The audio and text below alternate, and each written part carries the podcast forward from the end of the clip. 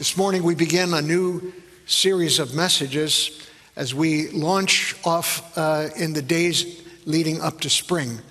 With springtime at the door, temperatures uh, are appearing to rise. Today is kind of an anomaly, but uh, the flowers are blooming. Uh, the, the trees are blooming, and we are seeing beginnings of signs of life everywhere. And to me, this is the most exciting time of the year when this happens here in the valley, because it is such a beautiful place when all of the foliage uh, begins to emerge. However, despite all the positive things that we see around us, Americans are facing major challenges. The, the water around us is loaded with sharks, and it's not even Shark Week. Um, The Pew Research Center recently did a poll and said these were the, these are the most critical times in America's history, and highlighted the events that are causing distress or challenge to Americans. They say there's more details and more challenges to face right now than at any time in current memory.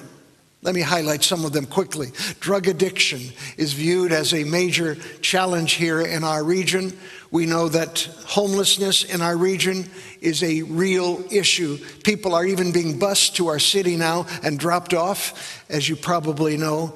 And uh, racism is a real problem in our community. You and I believe that everyone is of incredible value and no one is better than anyone else. We believe that everyone is the same in God's eyes. The illegal immigration, even as I speak this morning, President Biden's policy to open the borders has caused a tremendous challenge that we will soon find out how much of effect it will bring to our region. The reopening of the schools and the inability for kids to be in a classroom and to grow has caused major cycles of depression among the students in America, and it's a major challenge. The COVID fears and questions that people have, should I get a shot? Should I not get a shot? What, what are they gonna put in me? And on and on. The violence in our cities. Even in Portland, uh, again, last evening, uh, riots and fires and so forth. Uh, the defunding of police is a real challenge in our nation. Seattle and Minneapolis and other major cities are now seeing the, the effect of the colossal blunder to, to attempt to defund police. Our dissatisfaction with government, that is not a personal opinion, I'm just saying it's widespread. People are angry about issues with government. You and I know that government is never the answer. God is the answer, and His Word is the only solution. And healthcare, with its difficulties and challenges that people are facing. And then, of course, the media bias, where media tech people are telling you what you can read, what you can't read, what you can say and what you cannot say, and we are in very unusual waters. May I ask, how can a person or a family navigate through all of these issues and make it to the goal line that they would like to see themselves at? Do you have a, de- a goal for a desired outcome for your life? I hope you do. If you don't have a goal, you're in trouble, because you'll, you'll miss the target every time if you don't have a goal. I wonder if we're going to let the conditions of, of chaos around us influence us, or will we take to heart what God's Word says in our golden text for this series? Proverbs twenty-one, verse thirty and thirty-one. There is no wisdom, there is no insight, there is no plan that can succeed against the Lord. His plans are going to prevail, praise God. And, and uh, then at the, the, the next verse says, the horse is made ready for the day of battle, but victory rests with the Lord. I'm, re- I'm reminded this morning that you can have great confidence in what God says about the outcome of the fight we're in. If you were flying an airplane this morning and you were the pilot and you're trying to get to the great city of Chicago, you would, you, you would have to set your compass for that heading, and you would have to head due east from here. And if you deviate and decide you, you want to go south or you want to go north, you're going to find out that you're not going the right direction. And of course, you and I may have to change due to atmospheric conditions or climate matters. However, you and I must stay focused on the goal, and if we're going to get where we want to go. Now, how is it possible that two people, perhaps even sitting next to each other here in this audience or watching online, one of them is filled with hope and optimism because they believe the promises of God pertaining to themselves? Meanwhile, someone sitting even perhaps next to them is filled with doubt and gloom, and fear is knocking at the door, even prevailing within them. How is it possible that two people in the same atmosphere can have such divergent ideas about the future? Why is that? You know, if you and I are going to succeed in life and please the Lord and honor Him and be able to rise above the challenges, you and I must be people that understand what God has called us to. If you're going to succeed in the middle of all of the challenges, first of all, you must learn to trust your instrument panel. You must learn to trust the instrument panel.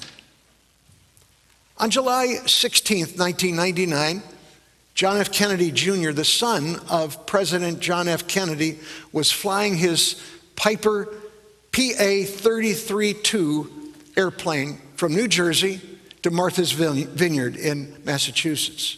John Kennedy was in the plane with his wife, Carolyn, and her sister, Lauren. They left at eight thirty-eight p m from the New Jersey airport. And about nine forty-one, Kennedy lost control of the plane.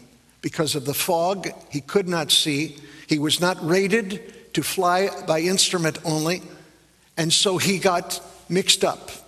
He didn't know what to do. Eventually, they, he crashed nose down into the sea, and um, the National Transportation Board concluded later that it was pilot error caused by failure to trust his instruments. The instruments were saying one thing, but he said, no, no, no, it feels better if I go this way or this way, and he crashed, and all of them were drowned, and Navy divers recovered the bodies on July twenty-first. How tragic. What is your instrument guide today? Is it your gut? Is it old ideas? Or is it the Word of God? I want to remind you that if we're going to succeed in these challenging hours, God's Word must be the final authority in your life. I've concluded that God's Word has such depth in its Word that there is an amazing amount of anointing that can be found just even in simple verses. I begin this morning by sharing Second Timothy chapter three, verse fourteen through sixteen. Paul writes to the young evangelist, Timothy, "But as for you, continue in what you have learned and become convinced of." Just chew on that for a moment. You've learned the word, and it's enabled you to become convinced of it, of its truth, because you know those from whom you have learned it, and how from infancy you have known the Holy Scriptures, which are able to make you wise for salvation through faith in Jesus Christ. All Scripture is God-breathed and is useful for teaching, for rebuking, for correcting, and training in righteousness. You learn the Scriptures, and it becomes a convincing tool of the Spirit within us. You know, if you have a little gadget at home, Bonnie, uh, Bonnie loves gadgets, and um, one of the gadgets we have is this, this automatic thing that you put on a can. Maybe it's maybe it's baked beans or something. You just put the thing on there and you push the button, and you don't touch it. You just watch it work, and it goes all the way around. What a cool gadget. And we have all kind of gadgets in our house. You probably do as well. Once you have a gadget you trust, you use it, and you, you say, it's going to work every time. But the Word of God is more than a gadget. The Word will make you wise. May I ask, for what purpose? The Bible says He'll make you wise for salvation. Now, the, as we read this scripture, He'll make you wise for salvation. Do you know what the word salvation means? Some people say, well, it's just about getting saved and going to heaven. But the word salvation, the very word in its original meaning, in the Greek meaning of salvation, means deliverance, healing, and victory. Now think about what you and I might need this morning in other sectors of our journey. We all need moments where we need divine intervention, where we need deliverance, where we need healing or assurance of victory. The Word of God will make you wise unto God's delivering power. Paul said it's God-breathed. You know, it's the very life of God that comes to you through the Word. It's the life of God. It is the expression of God's wisdom and character. I was listening to the Word this morning, finishing off a bagel and some eggs. And uh, you know what? The Bible told us that God sees and watches even the ants. I had forgotten about that. I don't like ants. But he sees them and knows where they all are. It's just amazing that a God so wise, so powerful, and you and I say, well, he doesn't see me, he doesn't know anything about me. Man, if he's watching the ants, do you think he doesn't know what's going on with you? His expression of wisdom and character is therefore able to provide protection, power, and provision when needed. He said it's useful. Literally, it's a life force. Do you know anything about fatigue in this audience? I'm starting to understand a little bit more about that. And I want to tell you something. There are moments that human physical fatigue can make you weak in your spirit or your emotion. You and I need to be very careful to understand the power of God's breath that comes through his word, because there's energy, there is a flow, just as it's been in the past.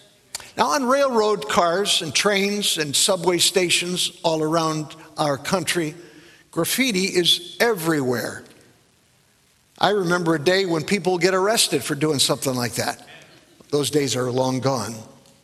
But there's a wicked spirit loosed in our culture, seeking to identify thoughts and make you see what they want you to see and hear what they want you to hear about their group or their club or their lifestyle and so forth. They're trying to tell their story with graffiti, and we understand that.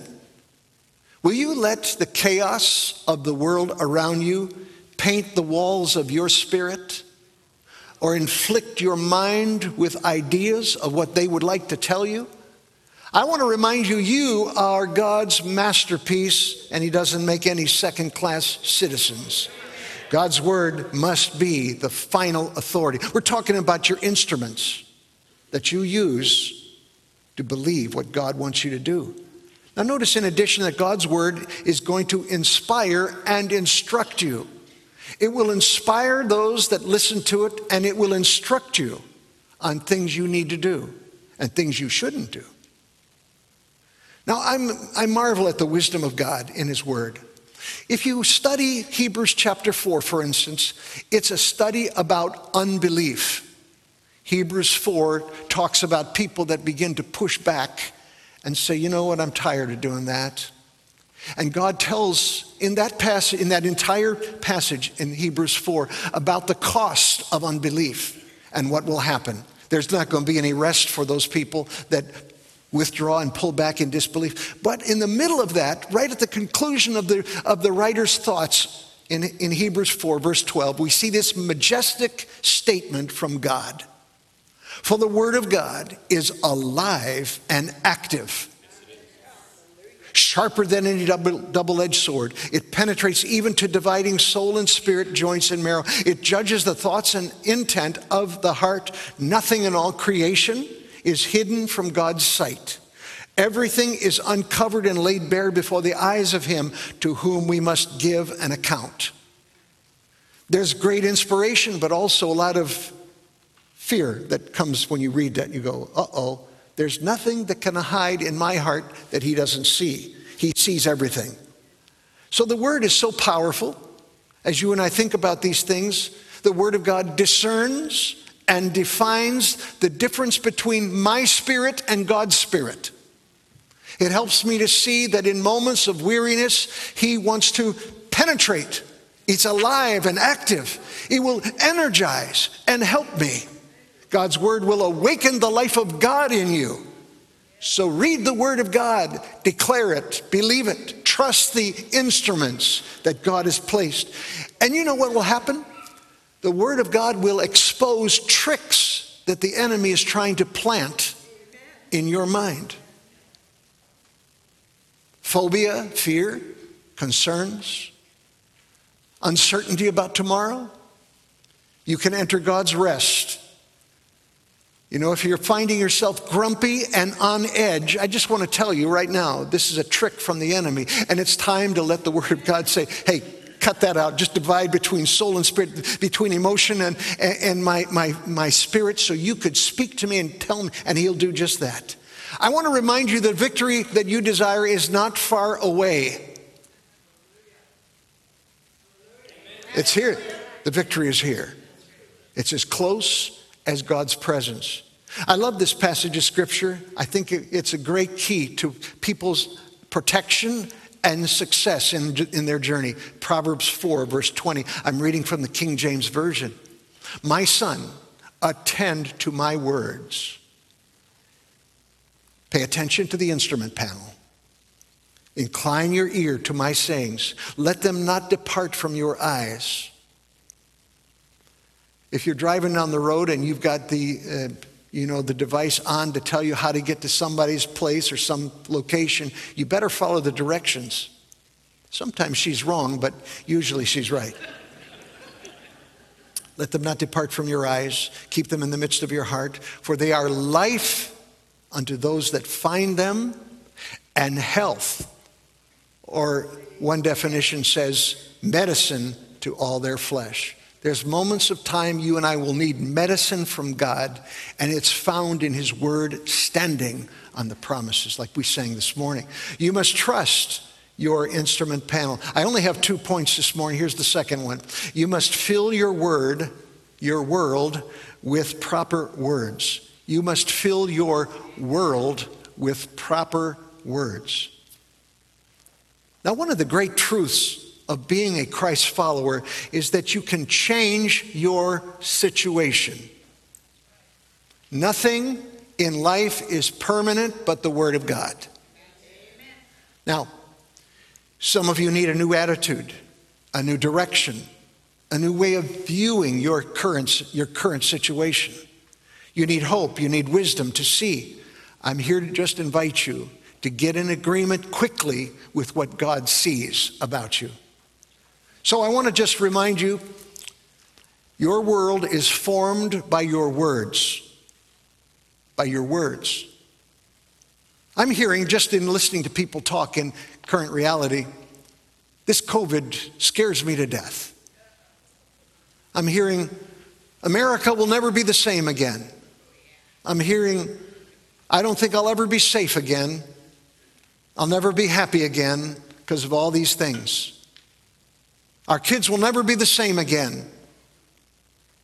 On and on. With all respect, you and I are likely in the situation you are in today largely because of what you have said in days gone by. Remember, Israel was not in their homeland. They'd been slaves of Pharaoh for hundreds of years. Miraculously, God delivered them from that place. They were vulnerable. They didn't have an army. They were worried. They were fearful. They were no match to anyone who was a predator. They were charting in unknown territory. You and I can probably relate to some of these statements. They were needy, and they needed divine protection. And they needed provision from God. Look what happened. In Exodus thirteen, verse twenty. Exodus thirteen, verse twenty. By leaving Succoth, they camped at Etham on the edge of the desert. And by day, the Lord went ahead of them in a pillar of cloud to guide them on their way. And at night, in a pillar of fire to give them light. If you study the book of Numbers, it'll tell you that sometimes God didn't move. The cloud just stayed there. And that was a sign, don't go any further. You're staying here today. Sometimes it would mean they would stay there for a month or even a year, the Bible says in Numbers. And at night by a pillar of fire to give them light so that they could travel by day or by night. Neither the pillar of cloud by day, nor the pillar of fire by night, left its place in front of the people. Well, what size would a cloud have to be to protect them from the broiling sun in that region? I mean, you're talking about two million people. Pretty strong cloud. What kind of a fire would have to be there to keep them warm at night and protected? Pretty big stuff. And you know what? It never left them for what? forty years, not one day, did God fail to keep his promise. Now, just be inspired. God hasn't changed. He's still the same God that knows how to cover you, protect you, guide you, to provide for every need. Let's give him thanks for that this morning. Thank you, Lord. And there's an, I said, your, you know, our words frame our world, literally set the border for how we're living and what we're experiencing. Let me give you a, a reference point for this statement. In Matthew chapter twelve and verse thirty-three, Jesus is teaching and he said, make a tree good and its fruit will be good. And make a tree bad and its fruit will be bad. For a tree is recognized by its fruit. You brood of vipers, how can you who are evil say anything good? It's impossible for you to say good things if you've got wickedness in your heart. For the mouth speaks what the heart is full of. Let me repeat that. For the mouth will speak what the heart is full of. A good man brings good things out of the good stored up in him, and an evil man brings evil things out of the evil stored up in him. But I tell you that everyone will have to give an account on the day of judgment for every empty or lifeless word that they have spoken. For by your words, by your words, you will be acquitted, and by your words, you will be condemned. In other words, your words have the power to set you free, or your words have the power to enslave you. Quite an amazing thing. So Jesus declares absolutes regarding our future. Many you will meet are waiting for something to happen. Oh God, do something. Oh God, make something happen. Here's how to make something happen. Put God's word in your heart. Begin to speak what God says about you, and it will be what your speech will focus on. I want to pass this, just go over this passage for a moment. Jesus tells us some important things about what we say. The lazy man makes excuses for his circumstances, and out comes those words. No one's ever helped me. I, I'm just so confused. I, the inspired man brings forth inspiration from his heart. The depressed man echoes depressive thoughts, and that's all he can see. That's all that comes out, negativity. By your words, you'll be acquitted, and by your words, you'll be condemned. A motivated man brings forth motivation. A happy man brings forth joy from his heart. What have you been talking about lately? What things have you said to your spouse or those that are closest to you? Have you been giving life-sharing words, life-hopeful words, or are you grumpy and grinding on them? May God help us. Remember, whatever's in the heart in abundance, help me now, comes out the mouth. So simple facts here. Invest your time listening to Jesus. Fall in line with what his words say. Grow in your relationship and repeat what he says. Your world is framed by your words. In addition, your future is painted by what you permit into your heart. Your future is painted by what you permit in your heart. So let me just ask you, think about the pictures on the wall of your heart this morning. What, what kind of pictures do you have inside that are the ones that you kind of visit on a frequent basis? Maybe they're in the hallway of your house and you see them coming in your house and going out, and you see this picture, you see that, and you go, oh boy, that was a great day. Look at those precious kids. Look at, on and on. The pictures of your heart. What memories do you permit to stay inside of you? Failure, frustration, fear?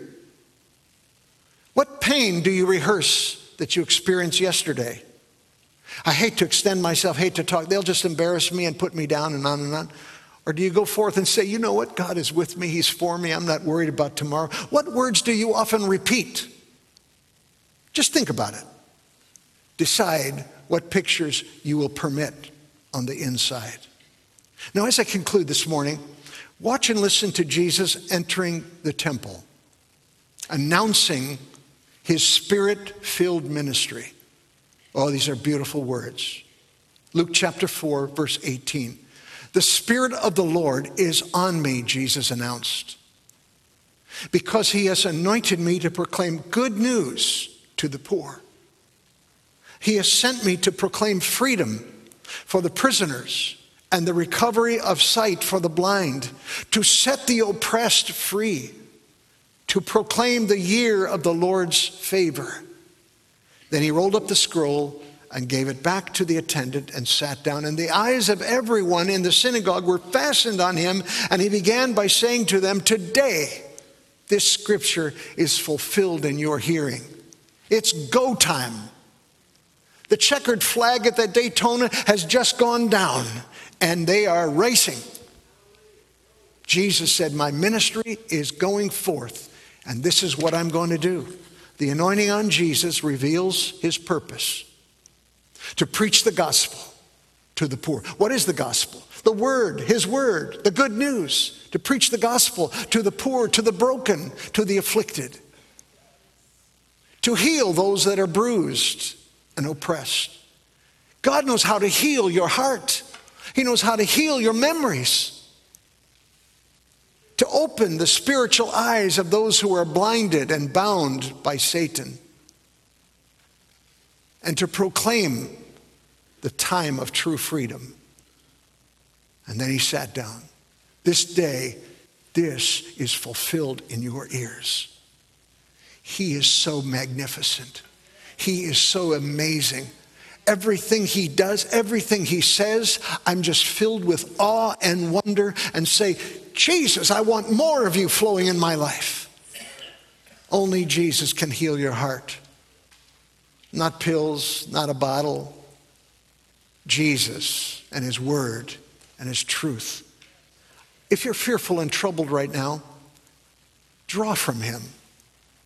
If you're concerned about tomorrow, with all of the mess that's all around us, draw from him, assurance from him. Let's possess dreams that are bigger than our memories. Our memories, some time ago, been through some stuff. Every one of us has been through stuff. But we need to latch hold of dreams that tell us of the greatness of the future that is before us. Paint those things on the wall of your spirit. Jesus said these life-giving words in John seven thirty-eight. Whoever believes in me, present active tense, not believed past tense, but believes active tense. Whoever believes in me, as the scripture hath said or declared, rivers of living water will flow from within them. He did not say, unless there's COVID, unless there's sharks are all around, unless there's financial uncertainty, there's no, there's no parentheses. If any man would believe in me, as I have declared, out of that person's innermost being is going to flow rivers of living water. That's what we want. That's what we're looking for. Charting your course, I want the flow of God's presence flowing out of me. How about you? That's where the life is that we want. Many are concerned about their present and their future. Let the truth of God, let the truth of God penetrate your spirit.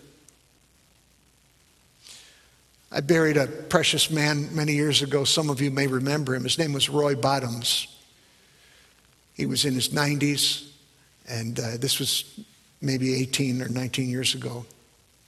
I said, Ray, how you doing? Roy, how are you doing this morning? He'd say, Pastor, my cup is overflowing. I'm drinking from the saucer. He said the same thing to me every day. My cup is overflowing. If any man believes in me, out of his innermost being will flow rivers of living water. As a Christ follower today, what will you permit in your life? And what will you not permit? The good man out of his heart brings forth life. The good man out of his heart brings forth the truth of what's been put in there. Oh, what a prosperous future we have in God.